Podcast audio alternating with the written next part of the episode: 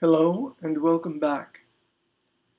We now come to one of the most important sections of this course, namely gaining and maintaining trust.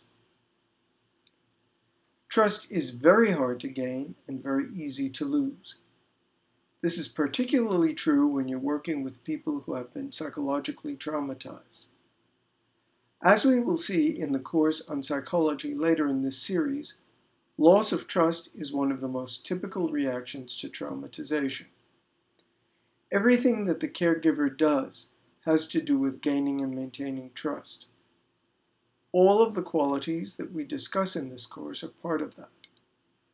Here, we highlight a few qualities that we haven't yet mentioned. Another group of qualities involving trust has to do with ethics. We will deal with ethics in the next section.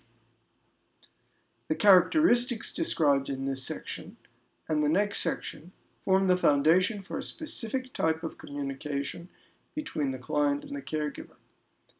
We will describe that in detail in the next course, namely that on communication. As always, we ask you to carry out all of the activities given. Also, as always, when writing things that can be viewed by other people, we remind you not to say anything that could reveal the identity of another person. That could be damaging and is unethical. Let's first talk about honesty.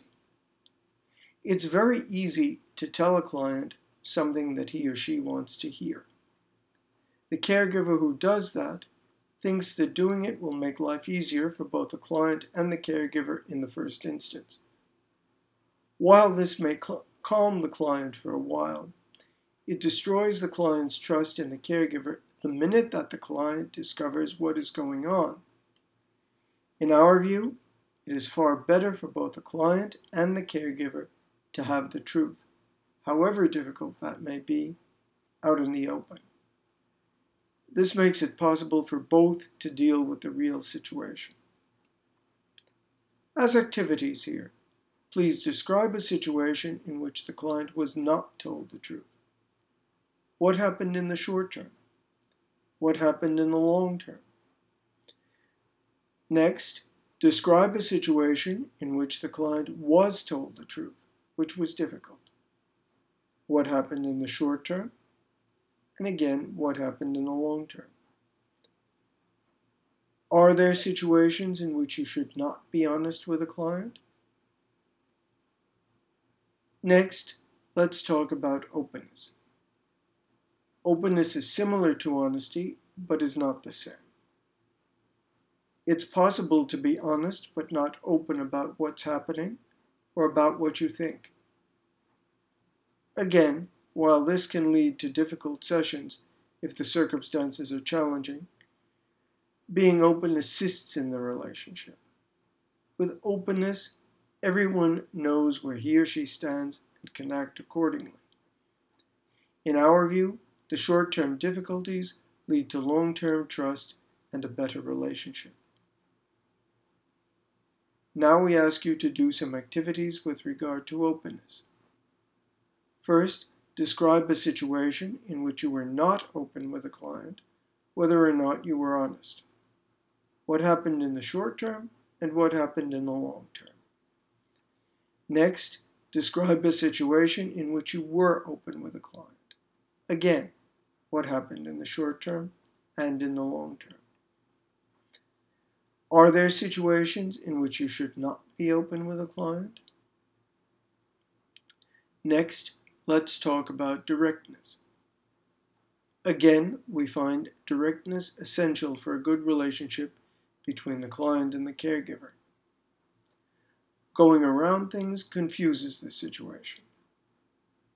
This also may lead to the client, or for that matter, the caregiver, being able to deny a specific situation, which is not good for either the client or the caregiver or for anyone else concerned.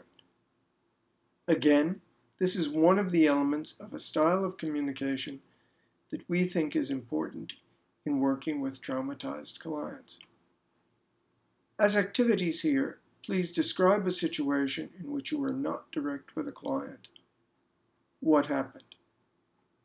Next, describe a situation in which you were direct with a client, even if the situation was difficult.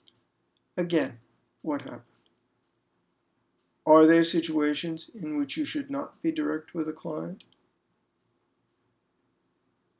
Next, let's talk about keeping promises. Keeping promises is one of the fundamental ways to keep and maintain trust. Not doing so destroys trust virtually immediately. This is true of the promises made by the caregiver to the client, and it is also true of the promises made by the client to the caregiver. Caregivers and others frequently promise clients things to calm them down or to give them hope. These promises must be kept or must not be made at all. There are, of course, exceptions when circumstances arise where the caregiver cannot keep a promise and doesn't know that when he or she makes the promise in the first place. It is then the responsibility of the caregiver to speak to the client about this in great detail and at great length. Promises that the client makes to the caregiver that are not kept must be dealt with during one or more sessions. Discussion of these can lead to greater insight by the client. Here we also include such seemingly trivial promises as coming to sessions on time. As activities here, describe a situation in which the caregiver made promises that he or she didn't fulfill. What happened? What were the consequences for the relationship? Next, describe a situation in which the client made promises that he or she did not fulfill. Again, what happened? What were the consequences for the relationship? How did the caregiver deal with this? Are there circumstances in which promises should not be fulfilled? Next, let's talk a little about humanity. We discussed the necessity for humanity and concern for the client at the beginning of this course. We repeat this point here as a basic element of gaining and maintaining trust. Without it, the client will not trust the caregiver. As activities here, please describe a situation in which there was little humanity shown toward a client. How did that affect the trust between the caregiver and the client and the relationship in general? Next, describe a situation in which humanity was shown toward the client. Again, how did that affect the trust between the caregiver and the client and the relationship in general? Are there situations in which it is not necessary to show humanity toward a client? With regard to privacy and ethics, Privacy of the client's information and ethics in general are so important to gaining and maintaining trust that we've devoted the following section of this course to them, and we'll talk about them in detail. We ask you to carry out some final activities. What are your experiences with gaining trust and uh, with clients? Describe positive and negative situations in which you could and could not gain and maintain trust. Finally, we've tried to be relatively inclusive in describing elements that contribute to trust. Are there things that we've left out? Do you think that we've included unnecessary things? Some final remarks.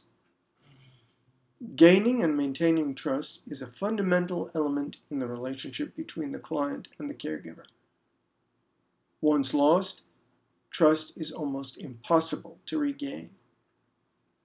The qualities that we have discussed here also form the basis for a type of communication that we find essential in working with clients.